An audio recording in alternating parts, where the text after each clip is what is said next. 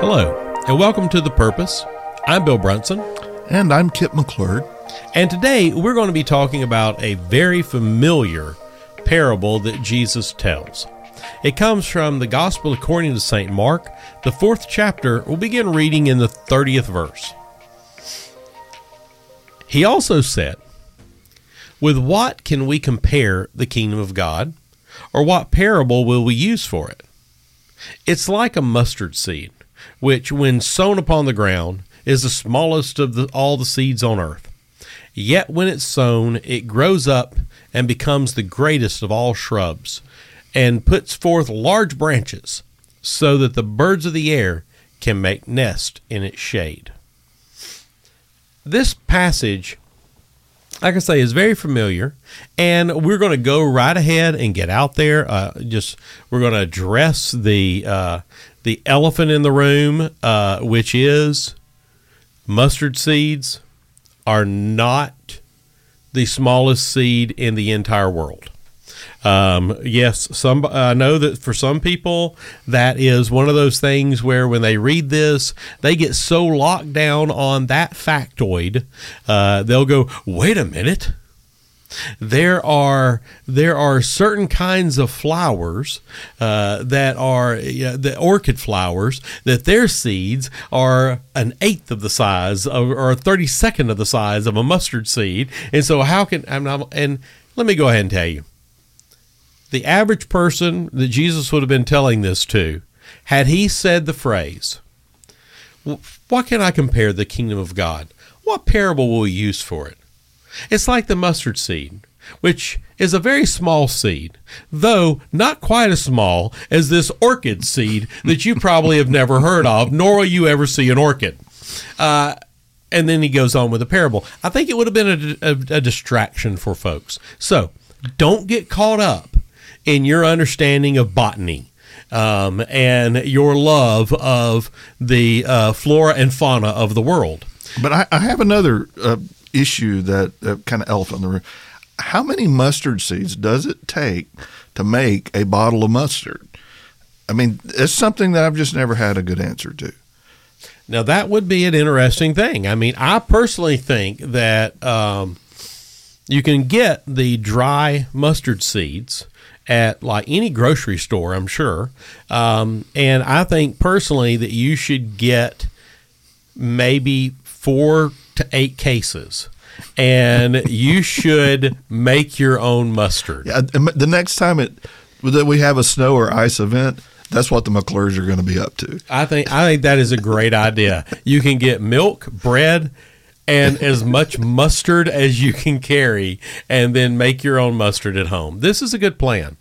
All right, now that we have really delved into the depth of this passage with that con- that conversation, let's go ahead. He talks about the fact that the mustard seed is small, and granted, if you are looking at seeds, it is small. When you compare it to uh, the you know seeds for other plants, the mustard seed is a very small seed. But when you plant mustard, it grows. Proportion to that seed, it grows significantly.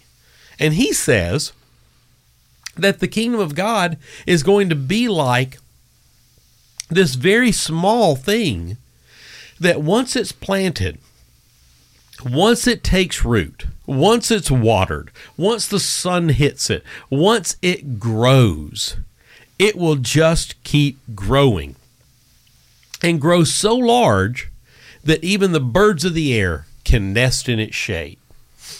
And I love that idea of, well, his excitement over the kingdom of God and how large the kingdom of God is going to grow and how rapidly the kingdom of God could grow.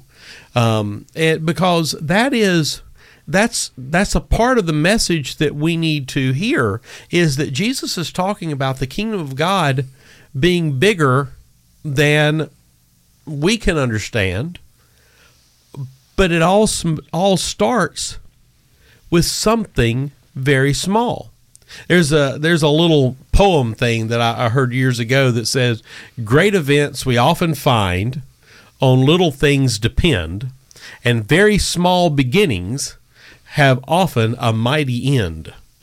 And, uh, and I always I think about that little poem in the idea that we never know what the little bit of faith that we act on, how that's going to have the ripple effect in our life. One little act creating something bigger, one moment of trusting God that changes our course and, and recharts our future. Little things have a lasting impact. There's a there's a great story that is told in almost the reverse, and that is when uh, Lech Walesa was with the um, the group in Poland and was standing up against communism in Poland.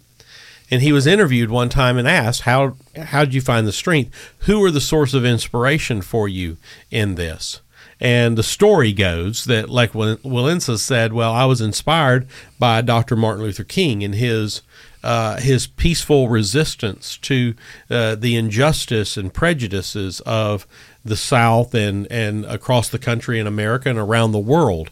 And someone in the story, someone had asked Dr. King who were who were the sources of inspiration for you, and and Dr. King was inspired by Rosa Parks who sat down on the bus in Montgomery rather than going to the back, peacefully just sitting on the front in the front of the bus and create, you know, basically starting the the Montgomery uh, bus boycott. Um, and so you ask what brought down communism in Poland? Well, it was Rosa Parks sitting down on a bus in Montgomery, and the the impact of that and how it one small act influence another and influence another and influence another. And and our faith in our life it may be an act of faith as small as a mustard seed that when we act on it not only will it, could it have that ripple effect in our life but it could also have that same ripple effect in the lives of those around us when they see us act on our faith. It reminds me a little bit of of the uh, butterfly fly effect. If we remember that book that uh, that came out, and how something that when a butterfly flutters on one side of the world, the the wind kind of picks up speed and and does great things on. You just never know how your your act of faith, your uh, act of, of being obedient to God, will affect someone else who could affect someone else who who could truly change the world. Now, I'm intrigued um, as I've been looking at this passage with the very last line and talking about uh, what is the kingdom of God like. And it says that it grows bigger and bigger and bigger, which is which is great. But it says the purpose is so that the birds of the air can make nests in its shade. And I don't know that that's not a beautiful one of the most beautiful metaphors for what God calls us to be about in the kingdom. That we become people of such grace that the smallest ones, the, the most vulnerable ones, the, the ones who have no power, can somehow find a home in the shade that we've helped create, that our church has helped create, we as a family have helped create. That what, what a beautiful picture of what the kingdom of God uh, ultimately should look like. And it and it even um, has a, a tremendous depth in that when Jesus is telling this parable, this was actually um, thought that this could have been the controversial line in the parable that the birds of the air will find nest in its branches that, that that the birds of the air are going to nest and have shade from the kingdom of God uh, in the kingdom of God because in the time of Jesus, oftentimes Gentiles were referred to as the birds of the air. Um, you got to remember the people of Israel were deemed people of the land. Uh, they had been given the land that they were living on by um, uh, by God, and uh, he had led Abram and uh, Abraham to that land. Uh, they had lost the land a few times. They'd been exiled from the land, but they came home to the land. Uh, they this was their this was their land. I mean, these people wandered in the wilderness for forty years to get back to their land. And when they went into exile, they actually took jars of the land with them so that in their homes they could put the dirt down so that they were still on their land. Um, and so they're a little bit different than Gentiles. Uh, Gentiles will move. Um, if there's a little bit better trade, you'll move over there. If there's if if hunting is better, you move to there. If fishing is better, you move on. Uh, you just keep moving to wherever is convenient in the time. And so they would always refer to Gentiles as the birds of the air. They'll fly here, they'll fly there, they'll land wherever. Jesus says that even those people who you have always deemed as less than, as birds of the air, even they're going to find their place in the kingdom. The kingdom is going to be so big that Gentiles get to be involved. And if you think about it, that goes all the way back to um, our one of our first encounters with Jesus when he's eight days old and he's carried to the temple, and Simeon holds him in his arms and declares that he will be a light unto the Gentiles also. And here he is saying that the kingdom of God that he's talking about is going to grow so big that even those currently deemed not worthy of it get to call it home. And that's a pretty powerful that's a pretty powerful message because that means we get to call it home because you know most of us are not Jewish uh, and have accepted him as Messiah uh, as the Jewish Messiah. Uh, most of us are Gentiles who have come to know him, and so we get to find our place in the kingdom. Uh, we get to make our, our nest in its branches, and that's an amazingly gracious thing. And sometimes I think we need to remember that and to be grateful for that, that Jesus made a way for us to be part of God's kingdom, that we weren't owed that. Um, but Jesus, through his grace, has allowed for us to make our home in the kingdom. And I, I think it speaks to us also. Uh, how can we create those those shaded places for those uh, birds of the air who don't typically belong uh, in, in any particular place? Uh, many of you know that my family has a long history with, with mental health struggles, and one of the things that we've discovered is is that a lot of people who struggle with mental health uh, don't feel they have a safe place. They don't feel that they have people who understand them. They're rejected by so many or misunderstood. And so we've tried to make our house a, a safe place for people who may have those struggles. And it's amazing to me how um, grateful those folks are and how joyful they are that they can be at a place where they're not going to be judged. They're not going to have people trying to you know, diagnose them or fix them, uh, but but they're just at a place where they're given grace.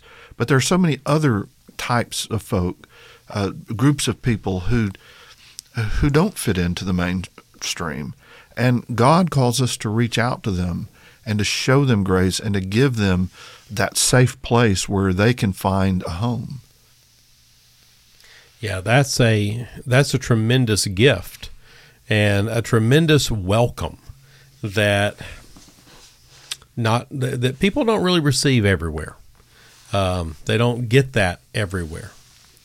And so Jesus is talking about the kingdom of God in, in, a, in a parable that is very well known. He's talking about the kingdom of God in a way that is very expansive because he is talking about a kingdom so big that we can all find our place in that kingdom. And he's talking about a kingdom that's so big that it starts with something so small, small as small as a mustard seed, but can grow to something that is phenomenal. And I do think that it gets back that that does get you can take it all the way back to that image for our lives and for our faith. That in our lives, the kingdom of God enters oftentimes in a very small way. It's through one trip, you know, one one visit to a church, one Bible study we go to, one friend who tells us a little bit about Jesus. It enters in a small way and then begins to grow. And if you think about it from that whole mustard seed growth kind of thing, you know, once we once the seed has once we have the seed of, of faith, then when we take the time to uh, to water it by going to church, by learning to pray, by reading scripture, by hanging out with Christian folk, uh, and and getting to know people who hold the Christian faith as their faith. Um, when we take time to water it, it begins to take root and then it begins to grow, um, and then it grows larger and larger and larger in our life until the kingdom of God is is more. Uh, we're living more in the kingdom of God than we're living in the kingdom of ourselves. Because it stops being just about us, because the kingdom of God is so large within us that it, it's the dominant. Um, but it starts it starts small and I think that's a uh, a common misconception is that we have to immediately, if we want to be faithful to God, then we have to immediately make these gigantic sweeping changes that, to be honest, at times are really hard to sustain because it's so different.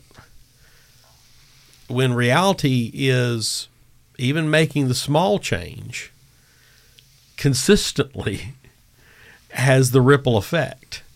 It has the it has the effect that it just keeps growing and growing and has that lasting. It makes that lasting difference.